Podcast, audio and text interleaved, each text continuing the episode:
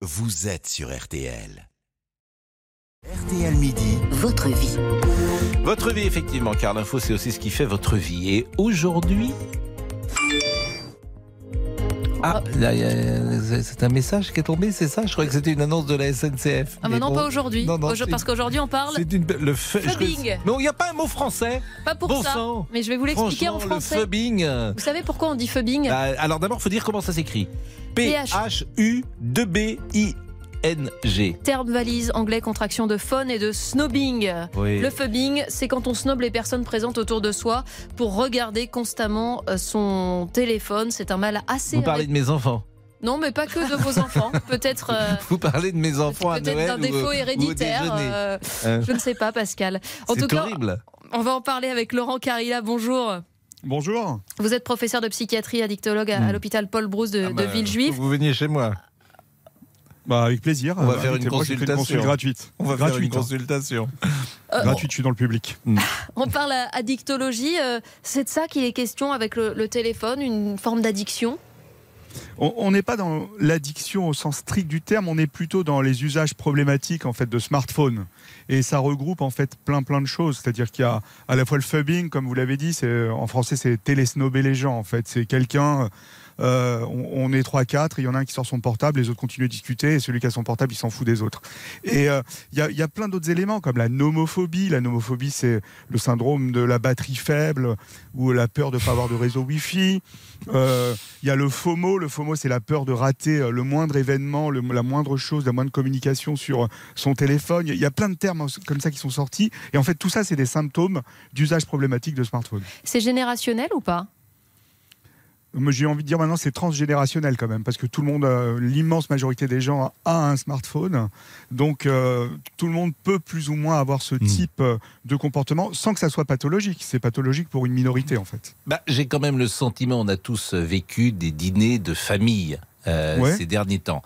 Donc il y a les grands-parents qui ont 80 ans, je les vois pas Ouais. sur leur portable. Il y a les enfants qui ou les parents plus exactement qui ont une petite cinquantaine d'années et de la même manière, ils, ils savent se faire détacher. Mais le problème, c'est les jeunes. Pardonnez-moi de le dire comme ça. ça, ça ceux qui ont 20 ans et en dessous, c'est terrible.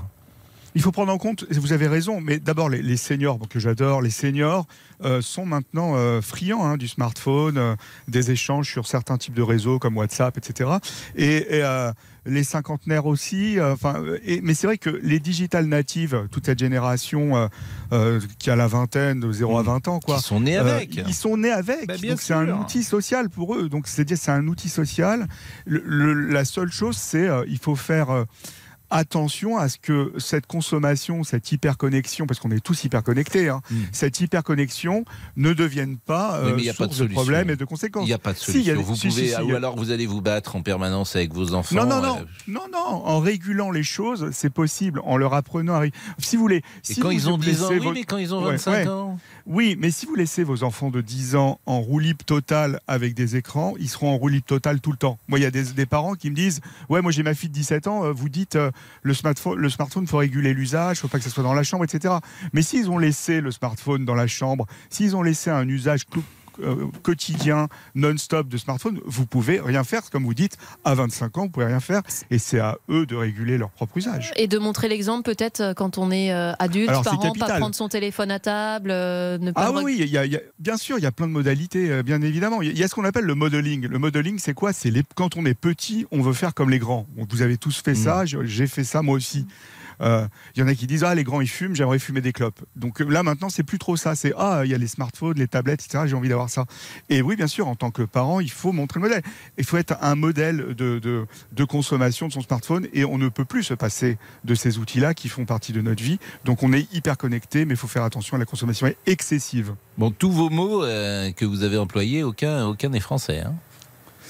Euh, la nomophobie, si, c'est un mot valise de no mobile phobia en fait. C'est euh, C'est en gros, c'est un peu un terme un peu psy pour dire voilà euh, la peur d'être sans, sans ce téléphone. Et euh, je vous en ai pas dit un où vous pouvez gagner au Scrabble hein, pour les vieux, c'est l'atazagoraphobie.